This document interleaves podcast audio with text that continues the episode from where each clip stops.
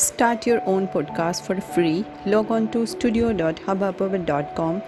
Hubhopper Originals.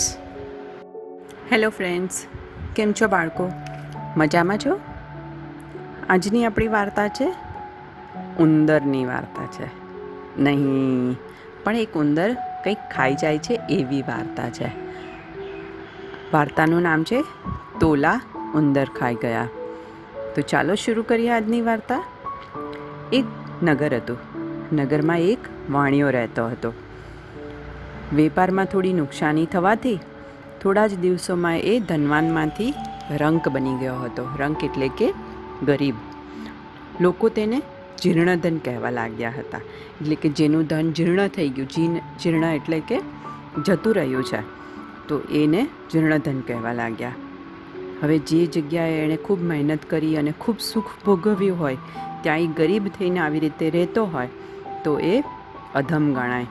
એટલે ત્યાં એણે ખૂબ બધા જલસા કરેલા, ખૂબ પૈસો વિલાસ કરેલું અને હવે એ આવી ગરીબ સ્થિતિમાં જોઈ, પોતાને તો દુઃખ થતું, પણ સાથે લોકોને પોતાની તરફની દ્રષ્ટિએ જોતાં પણ એને બહુ જ દુઃખ થતું. એટલે જીર્ણધન માટે પોતાના દેશમાં કે નગરમાં રહેવું પણ અઘરું બની ગયું હતું. એટલે એ ત્યાંના શેઠ પાસે ગયો અને કહેવા લાગ્યો કે શેઠ, હવે હું થોડા સમય માટે અહીંથી બહાર જતો રહું છું. મારી પાસે હજાર બાર વજનના તોલા તોલા છે. એ હું તમારે ત્યાં થાપણ તરીકે મૂકતો જોઉં છું. તો તમે એને સાચવશો?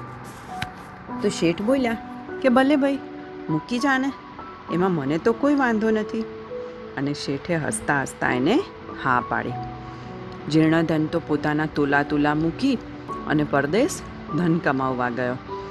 ઘણા સમય પછી ધન કમાઈ અને જીર્ણધન પોતાના નગરમાં પાછો આવે છે.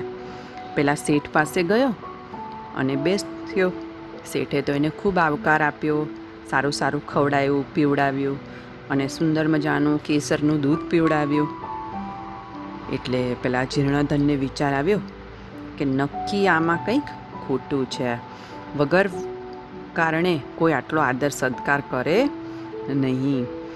એટલે છેલ્લે જીર્ણધને કીધું કે, શેઠ, મારે ફરી અહીંથી વેપાર શરૂ કરવો છે. મારા તોલા તુલા મને પાછા આપો.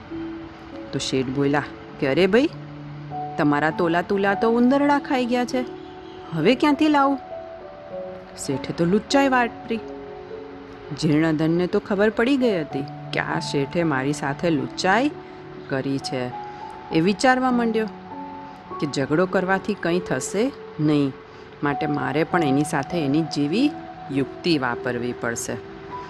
એટલે પોતે બોલ્યો કે ભલે શેઠજી, જેવું મારું નસીબ. અને જીર્ણધન બોલ્યો કે શેઠ, મારે થોડા દિવસ હું નદીએ નાવા જવું છે. એકલો છું, એટલે મારા કપડાં સાચવવા થોડી વાર તમારા દીકરાને મોકલશો? એ હમણાં જ પાછો આવી જશે. તો શેઠે તો વગર વિચારે હા પાડી દીધી કે ભલે ભાઈ, લઈ જાઓ ને. તમે ક્યાં કોઈ પારકા માણસ છો? એટલે શેઠે પોતાની લુચ્ચાઈ છુપાવવા માટે થઈ અને ખોટી ઉદારતા દર્શાવી. શેઠના દીકરાને લઈ અને જીર્ણધન તો નદીએ નાવા ગયો. નાહી દીધો એટલે શેઠે પેલા દીકરાને છુપાડી દીધો અને નિરાશ થઈ અને મોઢું ફૂલાવી અને પોતે ફરી પાછો પહેલાં શેઠ પાસે આવ્યો. શેઠે તરત જ પૂછ્યું, કેમ એકલા છો? મારો દીકરો ક્યાં ગયો? તો પેલો જીર્ણધન બોલ્યો કે, શેઠ, હું શું વાત કરું?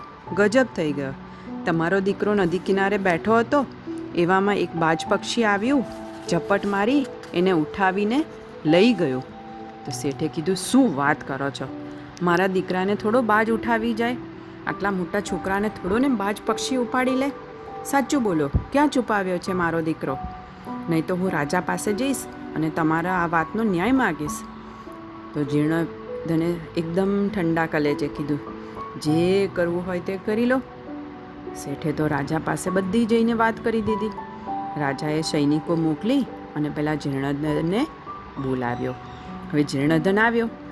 એટલે રાજાએ પૂછ્યું કે, ભાઈ, શેઠનો દીકરો ક્યાં છે? તો જીર્ણધન તો સાચું બોલ્યો કે છોકરાને તો શકરો બાજુ પડી ગયો છે. રાજા ગુસ્સામાં બોલ્યો, આવડા મોટા છોકરાને તે પક્ષી ઉપાડી જાય.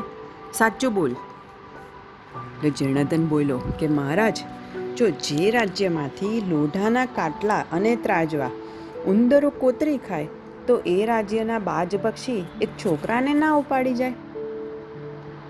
એટલે રાજા બોલ્યો, શું બોલે છે તું? લોઢું?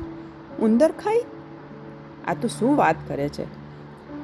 એ પછી જીર્ણધને રાજાને પોતાના તોલાની બધી વાત કરી અને રાજા બધું સમજી ગયા અને રાજાએ શેઠને લુચ્ચાઈ માટે ઠપકો આપ્યો. શેઠ પાસે ફરીથી જીર્ણધનના તુલા તોલા મંગાવ્યા અને જીર્ણધને રાજા શેઠનો દીકરો શેઠને પાછો આપ્યો. એટલે જીર્ણધન ખુશ થઈ પોતાના તોલા લઈ અને ફરી પાછો પોતાના ગામે ખૂબ વેપાર આગળ વધારવા માટે જતો રહ્યો. એટલે બંને જણા હસતા હસતા ઘરે ગયા. ખાધું પીધું ને રાજ કર્યું. અને હવે મારા બાળકો સૂઈ જશે. Good bye good night do take care of yourself